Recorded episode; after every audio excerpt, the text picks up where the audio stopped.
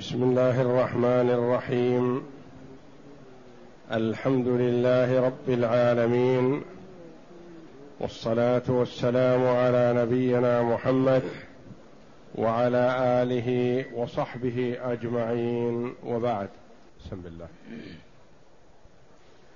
أعوذ بالله من الشيطان الرجيم.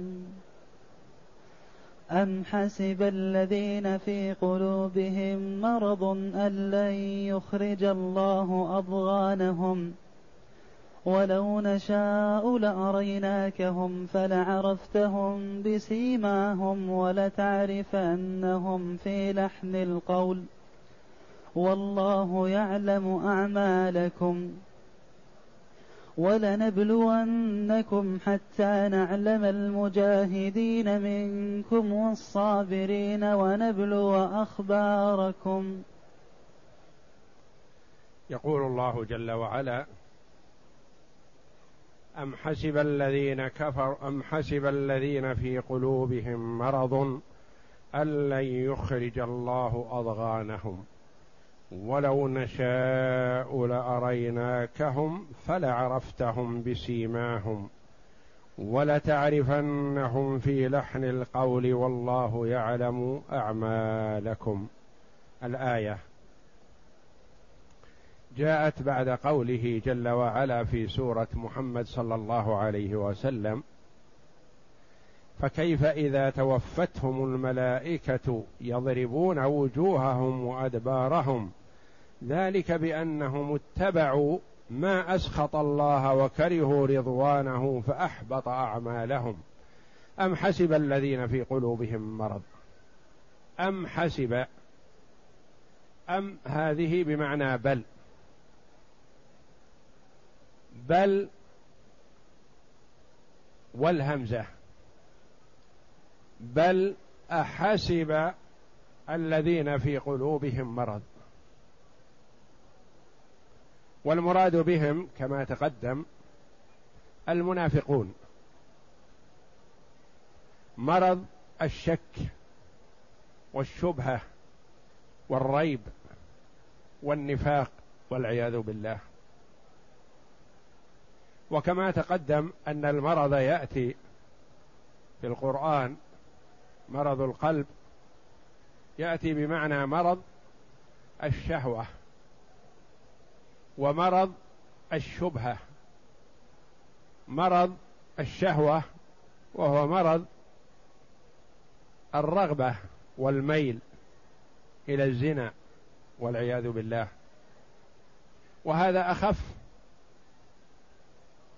من مرض الشبهة والشك والريب لأن الكبيرة كبائر الذنوب دون الشرك أخف من النفاق لأن النفاق أشد من الكفر النفاق الاعتقادي. والله جل وعلا توعد المنافقين في الدرك الأسفل من النار بخلاف مرض المعصية فهذا دون ولا يخرج المرء من الإسلام. ما دام لم يستحل الكبيرة. أما استحلال الكبيرة من كبائر الذنوب فهو كفر والعياذ بالله. يعني إذا استحل الزنا أو استحل الخمر أو استحل ما أجمع على تحريمه أو حرم ما أجمع على حله. هذا كفر. وخروج عن الإسلام والعياذ بالله. فالمراد في المرض هنا مرض النفاق والشك والشبهة. أن لن يخرج الله أضغانهم. الضغن الحقد والحسد. وما في قلوبهم من كراهية للنبي صلى الله عليه وسلم وأصحابه. وما في قلوبهم من محبة خذلان المسلمين وما في قلوبهم من البغضة والكراهية لانتصار المسلمين. أم حسب الذين في قلوبهم مرض أن لن يخرج الله أضغانهم؟ أم حسب الذين في قلوبهم مرض أن لن يخرج الله أضغانهم. أن هذه مخففة من الثقيلة التي هي المؤكدة واسمها ضمير الشان محذوف أنه ولن وما في حيزها تقع خبر لأن المخففة من الثقيلة. أن لن يخرج الله أضغانهم لن يخرج الله أضغانهم هذه الخبر. وأن واسمها وخبرها سادة مسد مفعولي حسب. أم حسب الذين في قلوبهم مرض أن لن يخرج الله أضغانهم يعني توقعوا أن الله لا يخرج ولا يبين ما في قلوبهم من الضغن والحسد والكراهية للنبي صلى الله عليه وسلم والصحابة لأنهم يأتون إلى مجلس النبي صلى الله عليه وسلم ويحضرونه كأي واحد من الصحابة. على أنهم من المسلمين ويتكلمون باسم الإسلام وهم يكرهونه ويظنون أن الله لا يخرج للمؤمنين ويظهر ما في قلوب هؤلاء يظنون أنهم يستمرون على ما هم عليه من التمويه وإخفاء حالهم عن المسلمين.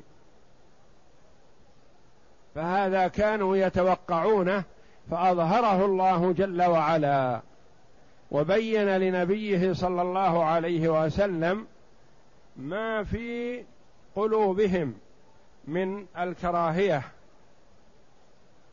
فأظهره الله جل وعلا لهم لرسوله صلى الله عليه وسلم والمؤمنين.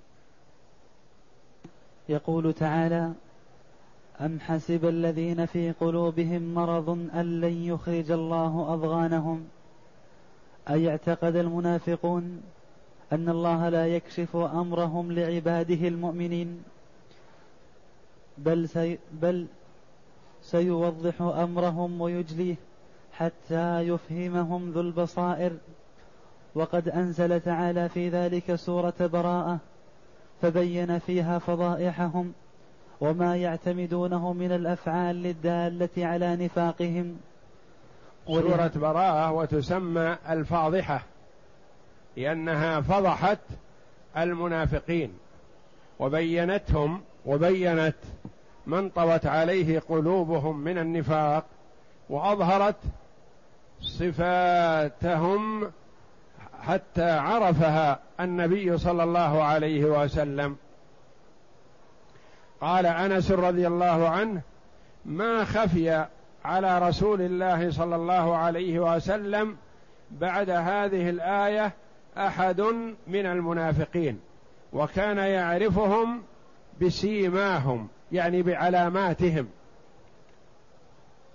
وورد أن النبي صلى الله عليه وسلم خطب مرة فحمد الله وأثنى عليه ثم قال أيها الناس إن فيكم منافقون فمن سميته فليقم ليقم فلان ليقم فلان ليقم فلان وسمى عددا من المنافقين أخرجهم صلى الله عليه وسلم. ولو نشاء يعني لو أردنا لأعلمناكهم وعرفناكهم بأعيانهم معرفة تقوم مقام الرؤية. ولو نشاء لأريناكهم والمراد لأعلمناك بهم. وهذا الإعلام يقوم مقام الرؤية حيث أنه يقين وحق. فلعرفتهم بسيماهم يعني بعلاماتهم. وما يصدر يظهر منهم من فلتات ألسنتهم وكلامهم. لأن المرء يظهر ما في قلبه على بشرة وجهه وعلى فلتات لسانه. فالوجه واللسان ينبيان عما في القلب. ولو نشاء لأريناكهم فلعرفتهم بسيماهم. يعني بما يظهر عليهم من علامات النفاق. ولتعرفنهم في لحن القول. لحن القول. يعني حينما يتكلمون تعرف ما في قلوبهم مما يظهر على ألسنتهم من كلام. ولحن القول فحواه. وكلمة لحن تطلق على معنيين. على الإشارة إلى ما يريد المرء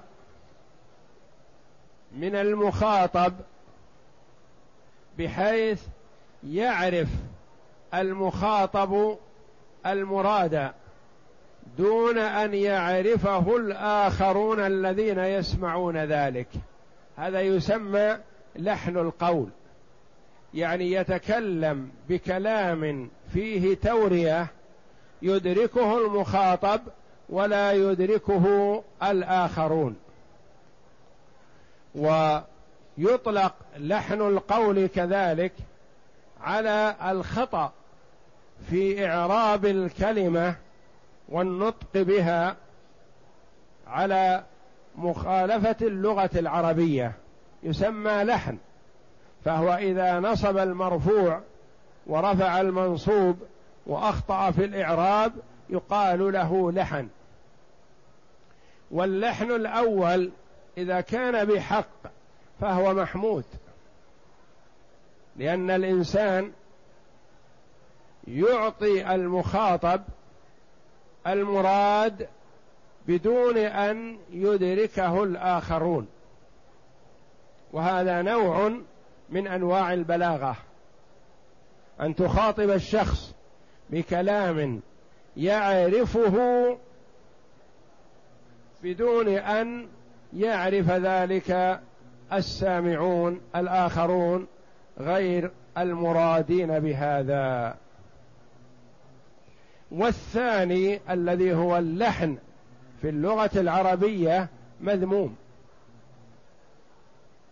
والمرء مأمور بأن ينطق باللغة العربية الفصحى.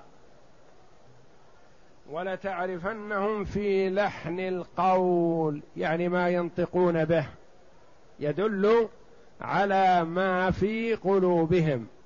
قال بعض العلماء ومن هذا اللحن قول النبي صلى الله عليه وسلم فلعل بعضكم يكون ألحن بحجته من بعض يعني أقوى في الحجة والبيان الذي لا يستطيعه الآخر. ولو نشاء لأريناكهم فلا عرفتهم بسيماهم. يقول تعالى ولو نشاء يا محمد لأريناك أشخاصهم فعرفتهم عيانا ولكن لم يفعل تعالى ذلك. في جميع المنافقين سترا منه على خلقه وحمدا للأمور على ظاهر السلامة. ورد السر ستر جل وعلا على كثير من المنافقين فلم يفضحهم. وفضح بعضهم لأن نفاقهم أشد. نعم. ورد السرائر إلى عالمها ولتعرفنهم في لحن القول أي فيما يبدو من كلامهم الدال على مقاصدهم. وهو المر... تعرفنهم اللام هذه قالوا واقعة في جواب قسم محذوف. بخلاف قوله فلا تعرفنهم فلا عرفتهم بسيماهم هذه لام تكررت مع ما قبلها للتأكيد. ولو نشاء لأريناكهم فلعرفتهم فلعرفتهم مؤكدة الأولى. ولتعرفنهم في لحن القول هذه واقعة في جواب قسم محذوف دل عليه السياق. نعم.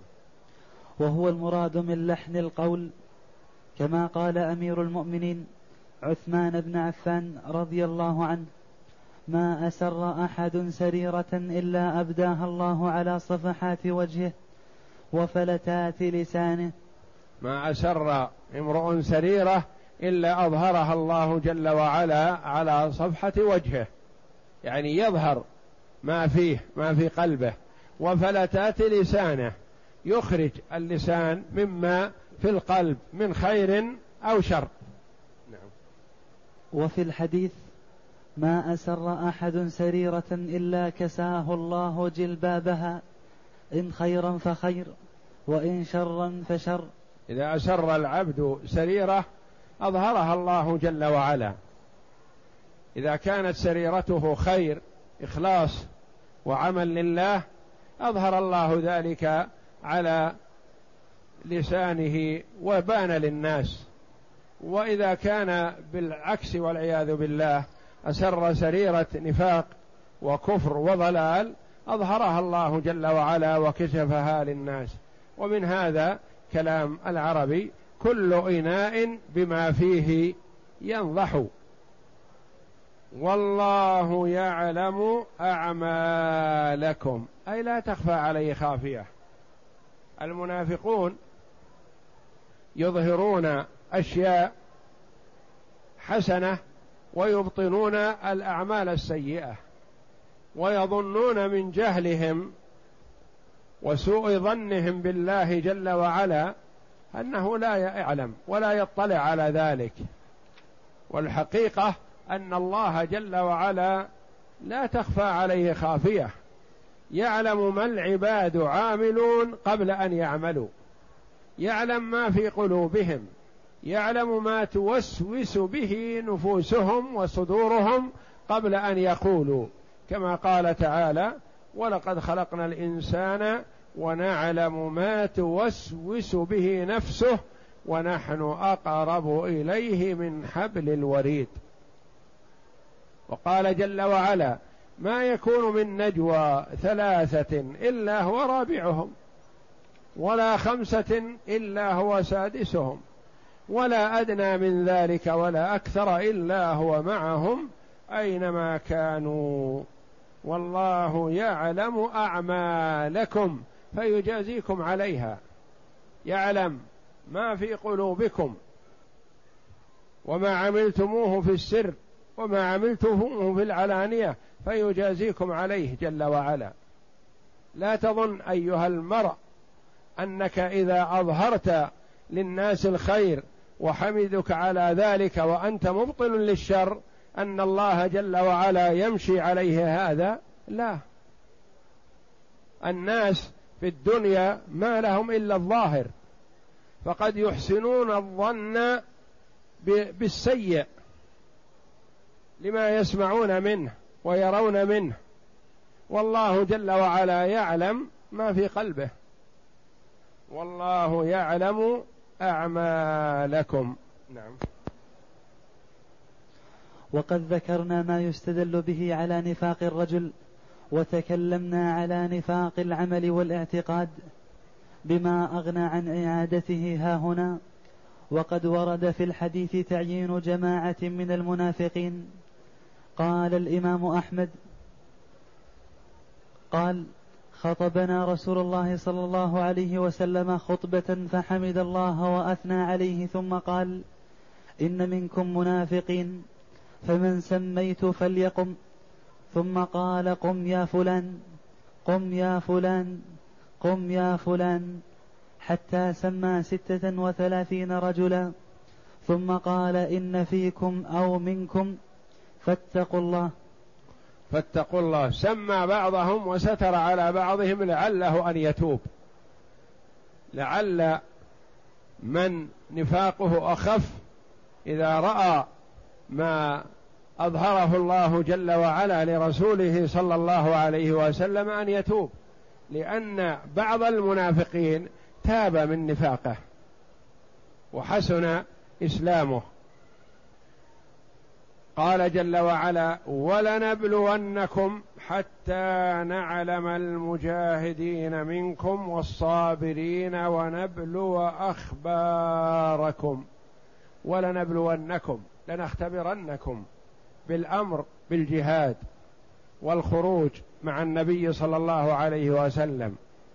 فيظهر المطيع المؤمن المتبع لأمر الله جل وعلا وأمر رسوله صلى الله عليه وسلم ويظهر المنافق الذي أسلم بلسانه دون قلبه ويكره الخروج للجهاد في سبيل الله. والله جل وعلا يعلم ذلك ازلا. اذا فما معنى قوله جل وعلا ولنبلونكم حتى نعلم المجاهدين منكم والصابرين ونبلو أخباركم ولنبلونكم لنختبرنكم حتى نعلم المجاهدين منكم والصابرين ونبلو أخباركم يعني يظهر الأمر. نعم يقال هذا العلم الذي يترتب عليه الثواب والعقاب. والله جل وعلا يعلم ازلا ما العبد عامل قبل أن يعمل. يعلم لا تخفى عليه خافية. لكن هذا العلم المذكور في الآية المراد به ما يترتب عليه من الثواب والعقاب. يأمر الله جل, جل وعلا العبد فيطيع فيثيب على طاعته. والله جل وعلا يعلم ازلا أن هذا يؤمر فيطيع. ويأمر جل وعلا الآخر فيعصي ويمتنع ويلف ويدور. والله جل وعلا يعلم أزلا أنه يفعل هكذا. فيستحق العقاب على امتناعه ويستحق الثواب على استجابته وقبوله للحق. ولنبلونكم حتى نعلم المجاهدين منكم والصابرين حتى نعلم. ونبلو أخباركم. عندنا ثلاثة أفعال نبلونكم حتى نعلم ونبلو. فيها قراءتان. بالياء والنون. ولنبلونكم وليبلونكم. حتى نعلم حتى يعلم. ونبلو أخباركم ونب ويبلو أخباركم. بالياء والنون. وعن الفضيل بن عياض رحمه الله أنه قال كان إذا قرأها قرأ هذه الآية بكى وقال اللهم لا تبتلنا فإنك إن بلوتنا فضحتنا وهتكت أستارنا وعذبتنا. لأن المؤمن إذا ابتلي قد لا يصبر في الابتلاء والامتحان. فيسأل الله العفو والعافية. فالمؤمن يسأل الله جل وعلا العفو والعافية وإذا ابتلي عليه أن يصبر. وكما قال عليه الصلاة والسلام لا تتمنوا لقاء العدو واسألوا الله العافية فإذا لقيتموهم فاصبروا. لا تتمنى الابتلاء والامتحان لكن إذا ابتليت فعليك بالصبر. نعم. ولنبلونكم أي ولنختب ولنختبرنكم بالأوامر والنواهي حتى نعلم المجاهدين منكم والصابرين ونبلو أخباركم. وليس في تقدم علم الله تعالى بما هو كائن أنه سيكون شك ولا ريب. يعني العلم ثابت أزلا أن الله يعلم ما العبد عامل. و فهذا معلوم ازلا عند الله جل وعلا ثم إنه عند نفخ الروح فيه كما ثبت في الحديث الصحيح يؤمر بأربع كلمات بكتب رزقه وأجله وعمله وشقي أو سعيد. يكتب هذا وهو في بطن أمه عند نفخ الروح فيه هل هو شقي أو سعيد؟ هل هو من الأخيار من المطيعين لله جل وعلا أم هو من الأشقياء الأشرار؟ لأن الله جل وعلا يعلم ما العبد عامل. فالمراد حتى نعلم وقوعه ولهذا يقول ابن عباس في مثل هذا إلا لنعلم أي لنرى. هذا العلم الذي يستحق عليه العبد الثواب بالطاعة أو العقاب بالمعصية. نعم. والله أعلم وصلى الله وسلم وبارك على عبده ورسول نبينا محمد وعلى آله وصحبه أجمعين.